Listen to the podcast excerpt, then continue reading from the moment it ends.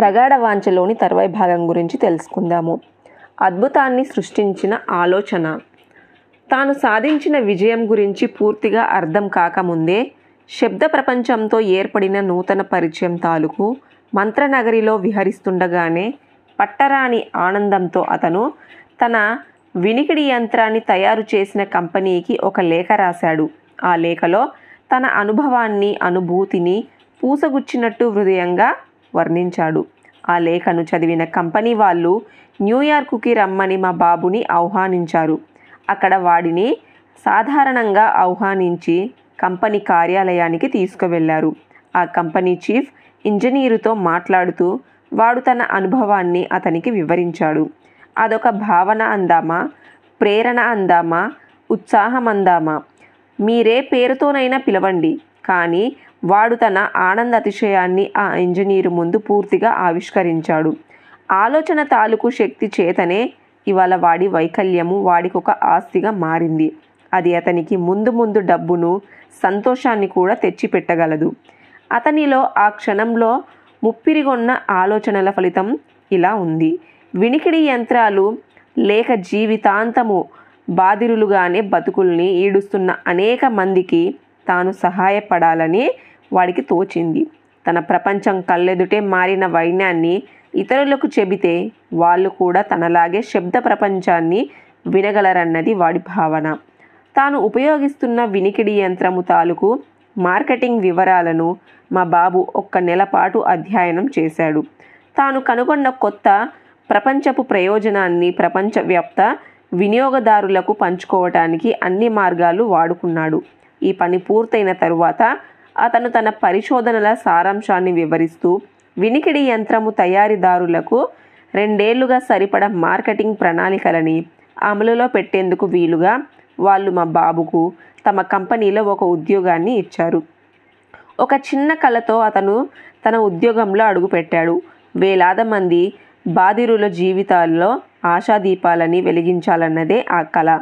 అతని సహాయం లేకపోయినా నిజంగానే వాళ్ళంతా జీవితాంతము శబ్ద ప్రపంచానికి దూరమైపోయేవాళ్ళు మా బాబు పేరు బ్లేయిర్. అతని మనసులో మేము ఆత్మవిశ్వాసాన్ని రగిల్చాము. మేము అలా చేయనట్లయితే బ్లేయిర్ కూడా జీవితాంతము బాధిరునిగా మూగవాడిగా కాలం గడపవలసి వచ్చేదనంలో ఎలాంటి సందేహము లేదు. మాట్లాడటానికి వినటానికి అందరిలాగా సహజమైన జీవితం గడపటానికి సంబంధించిన వాంఛను మేము అతనిలో పాదుగోల్పినప్పుడు ఆ ఆలోచన అతనిపై తీవ్ర ప్రభావాన్ని చూపింది. ఎంతటి తీవ్ర ప్రభావం అంటే ప్రకృతి కూడా శబ్దానికి నిశ్శబ్దానికి మధ్య ఒక వారధిలా మారి అతని ఆశను సాధనగా అనుకూలించింది. మానసికమైన ప్రగాఢవాంఛ భౌతికంగా తత్స్యమాన ఫలితంలోకి అనుదీతనమై తీరుతుంది. ఇది నిజం. అందరిలా సహజంగా వినాలన్న బ్లేయిర్ వాంఛించాడు. ఇప్పుడు అది నిజమైనది.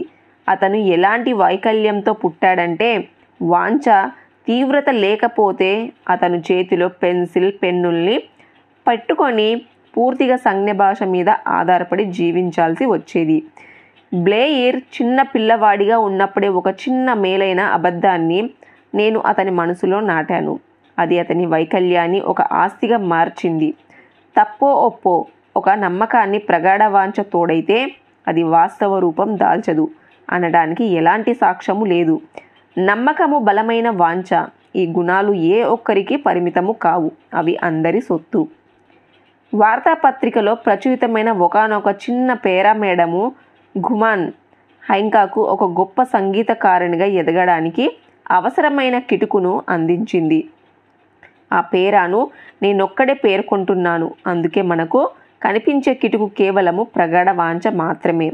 మేడం షుమాన్ హైంక్ సంగీతకారిణిగా తన జీవితాన్ని ప్రారంభించిన తొలినాళ్ళలో వియోన్నా కోర్టు ఓపెనా అధ్యక్షుణ్ణి కలిసింది. స్వరాన్ని పరిశీలించి అవకాశం కల్పించిందామె. ఈ కలయిక ఉద్దేశము. కానీ అతను ఆమెను చూసిన వెంటనే స్వరాన్ని పరీక్షించడానికి విముఖత వ్యక్తం చేశాడు. ఎందుకంటే ఆమె ముఖంలో ఉట్టిపడుతున్న పేదరికము మాసిన దుస్తుల్ని చూసి అతను ఏవగించుకున్నాడు. ఇలాంటి ముఖంతో పాడటానికి వచ్చావా? ఇంత అందవిహీనమైన మనిషివి. ఒపేరాలో ప్రదర్శన ఇవ్వగలనని అనుకుంటున్నావా? బుద్ధిగా ఒక కుట్టు మిషన్ కొనుక్కొని నాలుగు రూకలు సంపాదించుకుపో. నువ్వు ఎన్నటికీ గాయకురాలివి కాలేవు అంటూ ఆమెను ఈసడించారు. ఇది ఆ పేర? కానీ ఆమె తన ప్రతిభను నిరూపించుకోవడానికి అట్టే కాలం పట్టలేదు. సంగీతం గురించి ఎంతో తెలిసిన ఒపేరా అధ్యక్షుడు ప్రగాఢ వాంఛ ఎంతో బలీయమైనది. పరిణామాలకు దోహదం చేస్తుందన్న విషయం మాత్రము పూర్తిగా తెలియదు. ఒక కోరిక బలమైన వాంఛగా వ్యావృత్తిగా మారితే ఏం జరుగుతున్నది ఆయనకు తెలిసినట్టు లేదు. దాని గురించి ఏమాత్రం అవగాహన ఉన్నా ఆయన ఆ అద్భుతపు సృజనాత్మకమైన ఒక అవకాశాన్ని ఇవ్వకుండా తిరస్కరించి తప్పు చేసి ఉండేవాడు కాదు. కొన్నేళ్ళ కిందట నా వాణిజ్య సహచరుడు ఒకరు జబ్బున పడ్డాడు. రోజులు గడుస్తున్న కొద్దీ అతని ఆరోగ్యము క్షీణించసాగింది.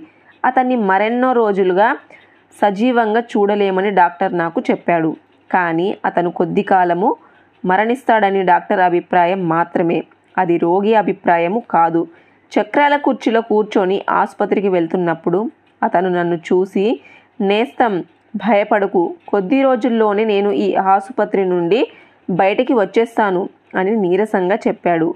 పక్కనే ఉన్న నర్సు నాకేసి జాలిగా చూసింది. కానీ రోగి సురక్షితంగా ఆసుపత్రి నుండి బయటకు వచ్చాడు. ఇదంతా జరిగిన కొన్నాళ్ళకు డాక్టర్ నాతో మాట్లాడుతూ జీవించి తీరాలన్న కాంక్ష తప్ప అతని మృత్యుముఖం నుంచి మారే శక్తి కాపాడలేదు. మరణాన్ని అంగీకరించని స్వభావమే. కనుక లేకపోయి ఉంటే అతడెన్నడో కన్ను మూసేవాడు అని చెప్పాడు. నమ్మకంతో కూడిన ప్రగాఢ వాంఛను నేను నమ్ముతున్నాను. ఎందుకంటే అది మనుషుల్ని అధమ స్థాయి నుండి అత్యుత్తన్న స్థాయికి తీసుకువెళ్ళటానికి నేను నా కళ్ళతో స్వయంగా చూశాను. మరణం కూడా వాంఛని జయించలేదు. సమాధుల్ని కూడా పెగలించి మనుషుల్ని పునర్జీవింపజేస్తుంది. వందలాది కారణాల వల్ల ఓటమి పాలైన వాళ్ళకి అది గెలుపుకి ఓటమికి మధ్య ఒక మాధ్యమంగా పనిచేయడానికి నేను చూశాను. ప్రకృతి చెవులు లేకుండా భూమి మీద పంపిన నా కుమారుడికి అది సంతోషము విజయాలతో కూడిన జీవితము ప్రసాదించింది. ఎవరైనా వాంఛ శక్తి శక్తిని ఎలా సమీకృతం చేసుకుంటారు? ఈ ప్రశ్నకు ఈ అధ్యయనంతో పాటు తదుపరి అధ్యాయాలు కూడా జవాబునిస్తాయి. మనసుకు సంబంధించిన రసాయనిక సూత్రం ఎంత అద్భుతమైందో అంత శక్తివ శక్తివంతమైనది. దీని ప్రకృతి కూడా అధిగమించలేదు. అసాధ్యం అనే పదానికే తావే లేదు. దీన్నే వైఫల్యంగా అంగీకరించని ఏదో ఒక విషయాన్ని ప్రగాఢవాంఛ రూపంలో ప్రకృతే ప్రసాదిస్తుంది. నెక్స్ట్ చాప్టర్లో తర్వాయి ఎపిసోడ్ గురించి తెలుసుకుందాము. Thank you.